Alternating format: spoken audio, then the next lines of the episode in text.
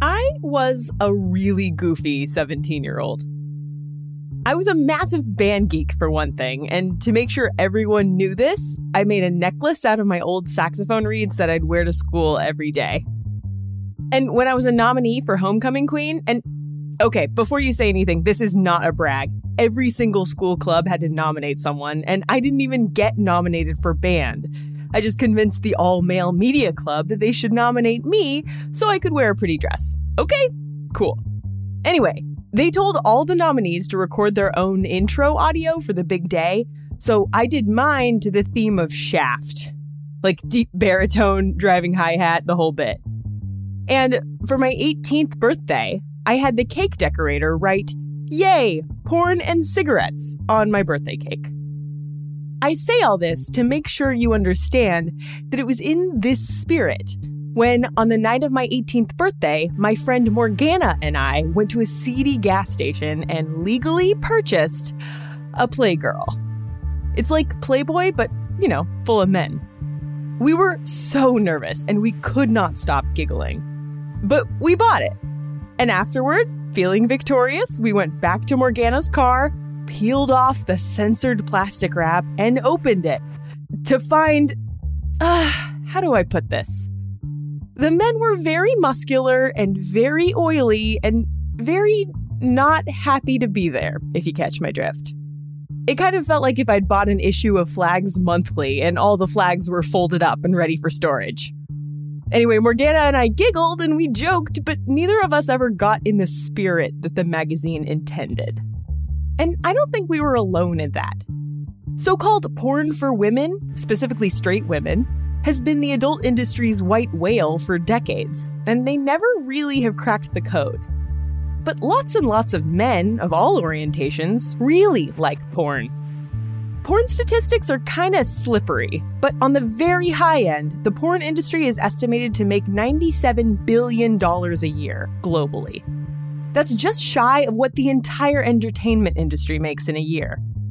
On the low end, the porn industry is closer in value to the NBA, which is still nothing to sneeze at. And a lot of that entertainment can easily be found on the internet. That's alarming to some people. Critics say that porn is harmful. It ruins relationships, it leads people to treat women like objects, and it can cause addictions that upend people's lives. Are they right? Is porn taboo for a reason? That's what we're going to find out today. I'm Ashley Hamer, and this is Taboo Science, the show that answers the questions you're not allowed to ask.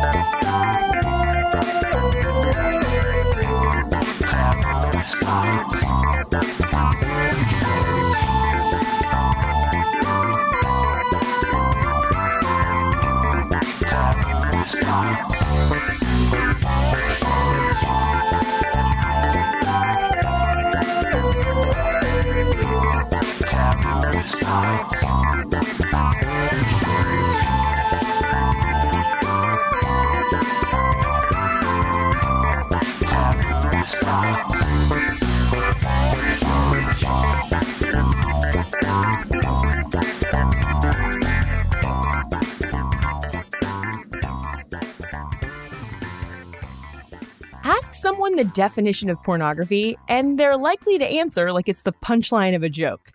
I know it when I see it. This famous line comes from Supreme Court Justice Potter Stewart in 1964 in an opinion for a First Amendment case dealing with a movie theater manager in Ohio named Nico Jacobellis. He had shown a French film that local authorities deemed obscene. Jacobellis was charged and convicted, and his conviction was upheld throughout the Ohio state court system until it reached the Supreme Court. So it was up to nine white men in robes to decide whether a sex scene in an art film rose to the level of obscenity. The most interesting part of this case to me is that while six of the nine justices voted to overturn the obscenity conviction, it was all for different reasons. Some said that the First Amendment doesn't allow for censorship at all, full stop. Some said that the film had to be judged based on whether most people would consider its dominant theme to be of a sexual nature. Justice Stewart's famous opinion basically came down to the idea that only hardcore pornography should qualify as obscenity. The quote in context went like this I shall not today attempt further to define the kinds of material I understand to be embraced within that shorthand description, and perhaps I could never succeed in intelligibly doing so. But I know it when I see it, and the motion picture involved in this case is not that. As famous as this line is, it was less than 10 years later that the Supreme Court settled on an actual definition of obscenity. The 1973 Miller v. California decision laid out what is now known as the Miller test. It says that for something to reach the level of obscenity, it has to check three boxes. 1. Whether the average person applying contemporary community standards would find that the work taken as a whole appeals to the prurient interest. 2.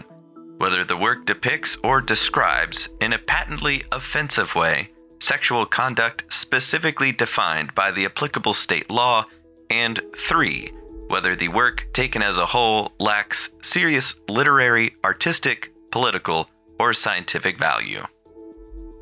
This is still a really vague definition, and despite the fact that it's been clarified and tightened in cases since, it's still really hard to know what is and isn't obscenity. That's also why pornography still has a lot of legal leeway today. Obscenity is still technically illegal, but it has to be taken on a case by case basis. In order for the government to ban the sale or distribution of a specific video, it has to prove that it lacks serious literary, artistic, political, or scientific value. Otherwise, it's protected by the First Amendment. Of course, science doesn't operate on such loosey goosey definitions. When researchers study pornography, they specify exactly what they're looking at, right? You know, we did this big review last year, a couple of other researchers and myself. It was led by a researcher out of Western University in Ontario by the name of Taylor Kohut that looked at, well, how are people defining and measuring pornography in the literature? And what we actually find is that people don't often actually define it, which sounds ridiculous, but is actually true. We just typically assume that people know what's going on. That's Dr. Joshua Grubbs. He's a professor of psychology at Bowling Green State University who studies compulsive sexual behavior and pornography use, among other things. Now, having said that, we have been pushing, and in my own research, I define pornography for my participants so that there's no confusion. And we just say it's pictures uh, displaying nudity, typically involving the genital area, with a goal of promoting sexual arousal. So we typically try to define it as pictures of nudity involving genitals, and the goal of the picture is to make you sexually aroused. So theoretically fine art, things like that, would not fall under that same category. We'll come back to Dr. Grubbs in a second, but first I want to dive into the history of pornography, which it turns out is really hard to do because of how pornography is defined. How do you know that an ancient depiction of nudity, or even of sex, was designed to promote sexual arousal? Like, for instance, take the artifact that many people consider to be the oldest known example of pornography the Venus of Willendorf. This little 11 centimeter limestone figurine of a voluptuous female body is dated to between 28,000 and 25,000 BCE.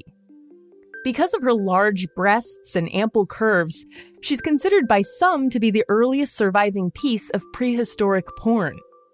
But there are more interpretations, many with a lot more evidence. The figurine may have been a goddess symbol, a fertility figure, or a good luck totem. My personal favorite theory is that it's a woman's self portrait. If you were a woman who had never seen a mirror and could only judge your proportions by looking down at yourself, that foreshortened perspective would probably result in an impossibly curvaceous bod not unlike the Venus of Willendorf. Another popular example of early porn comes from the ancient Greeks and Romans. They decorated a ton of stuff with penises, sex scenes, even entire orgies. Definitely ancient porn, right? Well, phalluses were actually an important religious symbol, and the sex scenes may have been religious depictions, brothel advertisements, or just attempts at humor. We don't really know. Around the same time in India, the Kama Sutra was being written. Despite the extreme, often superhuman sex positions it contains, it's more of a self help book, full of philosophy and advice for wealthy men. Fast forward thousands of years to the 17th century, and Japan develops a culture of visual erotica that was so widespread it's actually hard to call a lot of it pornographic. Like the Kama Sutra, it may have been designed more for instruction than for arousal. Because remember, pornography has to be intended for arousal. You can use the Sears catalog off label, but that doesn't make it porn. In that sense, the earliest pornographic media, at least in the West, probably didn't come around until the invention of the printing press. So we're talking sexy prose more than sexy pictures.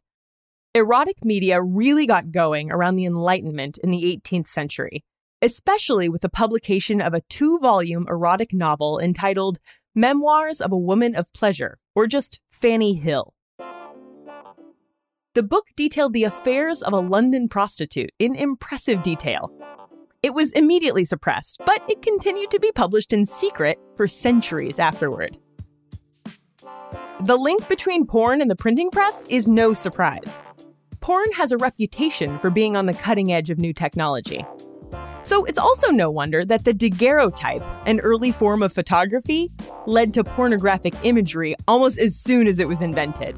That happened in 1839, and the earliest pornographic daguerreotype we have dates to 1846. They did not waste time. This was during the Victorian era, which is famous for its prudishness, but also had an intense sexual undercurrent. There were more than 50 porn shops in London when Queen Victoria took the throne in 1837. This era saw the publication of things like Lady Bumtickler's Revels, which was a spoof opera about flagellation, and My Secret Life, an anonymous autobiography that recounts the male author's lifelong pursuit of sexual gratification. This is even the era when we get the word pornography. It first appeared in a medical dictionary in 1857. It comes from the Greek pornographos, which means something depicting prostitutes. Fast forward to the turn of the 20th century, which is when we get the first calendar girls. Then, during World War I, American GIs see French pornography for the first time. When they return stateside, there's a big demand for something similar made in America. So, along came Esquire magazine in 1933, which, yeah, began as a men's magazine. This is where you see all those classic illustrations of scantily clad pinup girls. Still, it was tasteful, artistic. You read it for the articles. And then, in 1953, everything changed. Playboy came on the scene. They dropped the tasteful ruse, and they published photographs of undressed women for the express purpose of titillating male readers. That's considered by many to be the turning point in modern pornography at least until the advent of the internet. And yes, the internet has led to an increase in porn use. At least, we're pretty sure it has. So it appears that way, yes. It actually took us a long time to establish whether or not that was the case.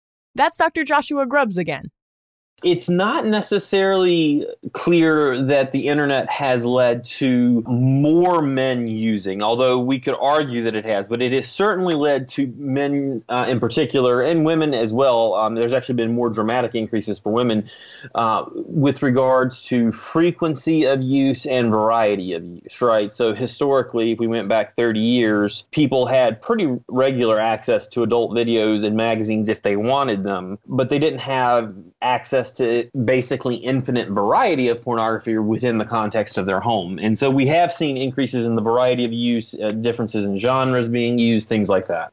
Like I mentioned, not everybody thinks that increase is a good thing. In fact, groups like this are all over the internet. You know how you can't search for a questionable phrase without finding porn of it? Well, I have discovered that you can't search for porn statistics without finding anti porn websites. Literally, 9 out of 10 results on the first page of Google for the search term porn statistics are for porn addiction recovery or the like. These groups say that pornography is addictive and harmful to individuals and relationships. But then you have another camp that says porn addiction doesn't exist at all. And in fact, porn is a healthy outlet for a person's natural sexual drives. So, which is it? Dr. Grubbs studies this exact question. And it seems the answer is both. What I like to study is what makes people think that their sexual behaviors are out of control. And I word it very specifically as in what makes people think their behaviors are out of control rather than just studying whether or not their behaviors are out of control or what leads someone to be out of control because a lot of my research is kind of delved into why might someone think they're out of control even when their behaviors don't really seem like they're out of control? And so that's the, the broad interest here. I mean, I've been into this for over a decade now, and it's, I mean, there's the long story and the short story, but the, the short story is that I grew up in and attended a very evangelical university. Uh, and I grew up in a very evangelical culture. And, you know, from 2002 to about 2010, there was a constant barrage of information from folks talking about how everyone's addicted to pornography and it's the new addiction, it's the new cocaine, it's the new heroin, blah blah blah. And I just remember thinking, well, this doesn't make any sense. Why why do they think everyone's addicted? And then I started studying it, and you know, a decade later, uh, that's kind of my expertise area. Yeah, let's talk about what leads someone to consider their porn use problematic. Right. So this is a, a, big, complicated area, and this is where most of my research actually has been. And we know for a fact that some people do become excessive, compulsive, or even addictive, if you will, in their use of pornography which is a fancy way of saying some people can't seem to stop using it when they want to stop. Some people can't seem to control it. Some people spend hours and hours a day and experience very serious consequences in their relationships, in their employment, and in other areas of their life because they're using too much. So, one reason that some people do feel out of control in their use is they're, they are out of control in their use that's pretty well established. Uh, now, having said that, there is also evidence that we've repeatedly seen across multiple samples, and not just in the US, we've seen it in European countries, we've seen it in some countries in the South Pacific as well, where some people report feeling out of control. Some people report feeling addicted to pornography, but their use is quite infrequent. You know, I've, I've done a lot of work in the past as a clinical psychologist treating people with problematic gambling behaviors. I have never once met someone that's like, well, I, I use slot machines once or twice a month. I lost about $10 last month. I must have a gambling addiction. In an addiction context, I've never seen someone say, you know, I, I have one drink a month. I've only ever had one drink a month. I'm probably an alcoholic. But with pornography use, I have seen lots of patients, and then in our studies we've seen it's like people saying, "Yeah, I I used pornography twice last month for about 20 minutes, and each time, and I have a porn addiction and I can't shake it." And it's this fascinating interpretation. And frankly, I mean, the spoiler on this of what seems to drive this is conservative uh, sexual ethics typically associated with religiousness. In in theory, it could be not associated with religiousness, but it almost always is. But people that think pornography is morally wrong, who still use pornography, experience a lot of distress. They're they're not living up to their values or their morals. They experience a lot of distress, um, and they find themselves continuing to do so even infrequently. And if they can't stop it, even when they want to, even if it's only once or twice a month, they begin to think maybe something's wrong with me, maybe it's out of control, maybe I have an addiction. You know, saying that pornography is an addiction is n- not the same as saying heroin is an addiction. And what I mean by that is, is everyone has an innate sexual drive of some sort. Some people have very low sexual drive. Some people um, identify, uh, you know, as, as, being asexual or just not having that drive. But at a biological level, humans have a sex drive, right? Just like we have a hunger drive. It's necessary for the survival of the species. And so to say that this this drive is inherently addictive is problematic. It's pathologizing a very normal behavior. And so what we see oftentimes, yes, some people are completely out of control in those behaviors, but oftentimes it's how we think about the behaviors that leads to distress, not the behavior itself. And there are some positives to porn use. It's not all objectification and loose morals. We just don't know that much about what they are because most of the research is on the harms of pornography. Like I said, this is a slippery subject.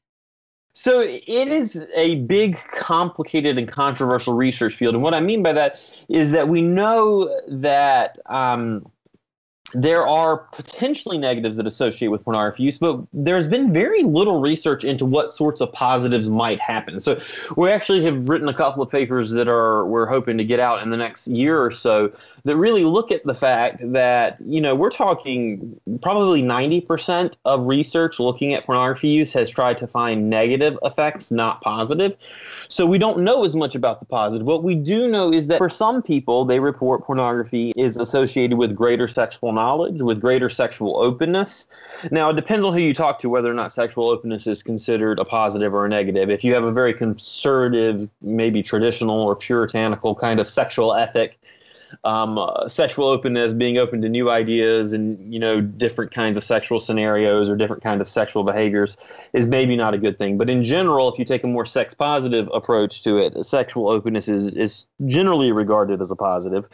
And we also know that um, people that use pornography within the context of a relationship as a couple. So let me be very clear on this uh, when the couple uses pornography together, those couples tend to report higher levels of sexual satisfaction. Now, if the man or the woman is just, or or in, uh, the male and the man, uh, the woman, the woman, depending on whatever configuration or relationship you're looking at, right? If one of the partners is using alone, it may not necessarily be a positive influence on the relationship, particularly if it's secretive. So, in any situ, any couple, if a partner is secretly using pornography by themselves, that tends to be associated with lower sexual satisfaction. But if they're using it together, it tends to be associated with higher sexual satisfaction. All right. And yeah, and again, that that makes total sense. Like anything you're doing in secret is probably going to be less satisfying for the relationship. Cool. Yes. Yeah. And you mentioned homosexual relationships. How much of this research is on homosexual sex? Yeah, we have a ton of research on gay men in pornography use and bisexual men in pornography use, um, and it's there's some similarities to what you would see in heterosexual men, some differences, but on the whole, there there's quite a lot of research there that shows. I would say it's more similar than not, whether it's heterosexual men versus. Um, gay men or bisexual men. There, there's much consistency, which whichever group you're looking at. There's very little research on gay men in committed relationships and pornography use, but among the research that is there, we see pretty similar ideas. If they're using as a couple, it tends to be associated with higher sexual satisfaction. If they're using secretly, it tends to be associated with lower virtually no research that I am familiar with on lesbian or bisexual women and pornography use, and I don't know of any research at all that specifically targets couples that uh, one or both partners are transgender. So that bit about using it in secret, though, that can harm a relationship. But even still, it's not clear whether it's the porn or just, you know, the secrets. It could be a mismatch of sexual desires. In fact, in at least one study, a researcher by the name of Sam Perry found that if you controlled for solitary masturbation, the effects of pornography on the relationship, the negative effects on sexual satisfaction, completely disappeared, which is a fancy way of saying it really seems like it's a sexual desire mismatch, and that when one partner is masturbating alone frequently in secret, it's not really about the pornography use, it's about the fact that there's unmet sexual needs or that there's an unclear sexual communication communication there where one partner feels like they can't talk about their sexual desires or their sexual drive with their other partner. There are other concerning outcomes as well, though. We, we know that people that use pornography more frequently tend to report viewing potential sexual partners uh, in more objectifying terms, which is a fancy way of saying that pornography seems to be associated with sexual objectification of potential sexual partners. This is not universal. Some people use pornography and still, when they're with a real life partner, don't take an objectifying view of them. Um, but people that, on the whole, we do see that association. Uh, and what I mean by objectification there is just the idea that the partner that you're with is more of a means to an end and less of a mutually engaged kind of relational or mutual kind of endeavor, even in, in a casual kind of hookup. But again, does the porn cause the objectification, or does the objectification make people more likely to use porn? Not clear that it's causal. We see the association, so we could say that maybe people that have a higher tendency to engage in objectification of sexual partners are more likely to consume porn. And I think that that, that pathway makes a ton of sense. Like porn by nature is viewing people doing things on a screen typically as an object for you to use for your sexual pleasure. And I don't mean that with any value judgment, good one way or another. It's just literally that's how porn works. You're looking the the whole purpose of the person on the screen is to provide sexual stimulation to you. So perhaps people that do that in general are more likely to use porn. Um, there has been one study of adolescents that I'm aware of that found that adolescents that reported more pornography at baseline reported more sexual objectification in the future. So, in maybe that suggests a causal pathway, but it, it's not that straightforward. Just causality is a lot more complicated than just one thing in the past predicting something else in the future. There could be other variables we didn't measure, so it's just not clear. Porn may also lead to a kind of monkey see, monkey do situation, which isn't always bad. I mean, sex education in the United States barely gives a passing mention of how to actually have sex. So it makes sense that people would use porn to, you know, fill that hole. But porn isn't really designed for that. I mean, you wouldn't learn how to drive from a Fast and the Furious movie, and you wouldn't take etiquette lessons from the Real Housewives of Beverly Hills. It's all human behavior turned up to 11.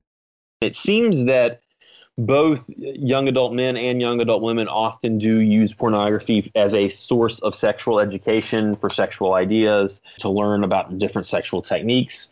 Um, and that that actually could be one of those things that people would argue is problematic you know because if you talk to anyone that regularly produces pornography or anyone that's a professional pornographic actor they will tell you that porn sex and real sex are not really the same thing most often. Right right. It's like the hollywood version Yes, it's the the Hollywood version. You don't typically have pizza delivery men and plumbers coming to your house for sexual encounters and things like that. right. This is related to a phenomenon in social psychology research called script theory, which basically says that we internalize narratives about how a given situation is supposed to happen. So, like, if you're raised in the US, your script for a wedding ceremony says that the bride wears a white dress, and the groom wears a tux, and the bride walks down the aisle. There's a version of this called sexual script theory, and that's the thing that porn might be messing with. So, sexual script theory is the notion that we also have these approaches to sexuality. We develop and internalize scripts that inform how we approach sexual encounters as it relates to pornography, there is some thought that pornography may be how people learn to develop those scripts. And if they are only using pornography, they may be developing wildly unrealistic scripts for how sexuality is supposed to look. But enough with the harms of porn. It's time for a really obvious question Who consumes the most porn? Well, I mean, it, it depends on how you want to ask that. Men in developed nations though is probably the best answer right? So and i say developed nations simply because uh, we're talking about people who have access to the internet and access to internet pornography. But by almost every available metric it appears that men use pornography at at much higher rates than women. It's not to say that women don't use it, it's not to even say that a lot of women don't use that. We actually know that quite a few women use pornography a substantial portion but both in terms of sheer quantity of people and amount of time spent viewing, men are using more. What do you think the reasons are? Is it is it something inherent to women? Is it about how it's marketed? Is it about who makes it? I think the answer is probably all of the above, right? So we there are certainly probably biological differences in sexual drive that come to play here. And I don't mean all men are more sex crazed than women, blah, blah. I mean that the way that men approach sexuality on the whole, as a general collective, not every individual man, there's huge variability here.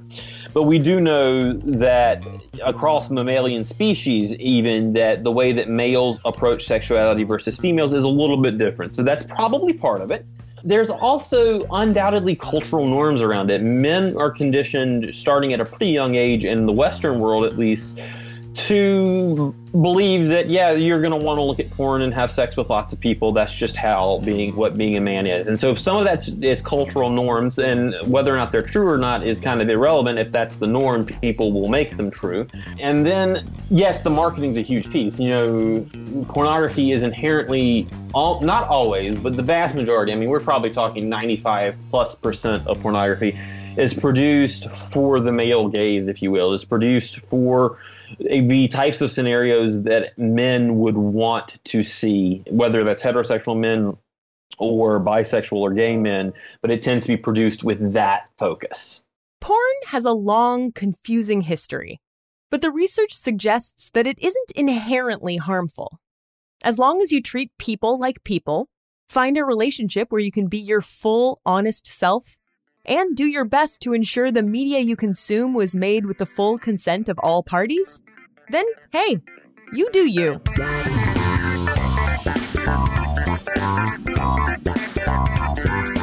Thanks for listening. Taboo Science is written and produced by me, Ashley Hamer. The theme was by Danny Lapotka of DLC Music. The Justice Potter and Miller test quotes were read by Jonathan Pritchard of the podcast Mind Reader University. You can follow the show on Twitter, Facebook, and Instagram. Just search for Taboo Science, all one word. Or you can just visit the website to find it all. That's tabooscience.show. If you liked this episode, it would really help out for you to leave a review on Apple Podcasts.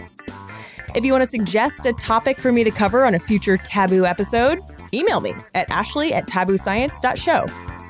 I'm super excited about the next episode. It's all about penises! Ah!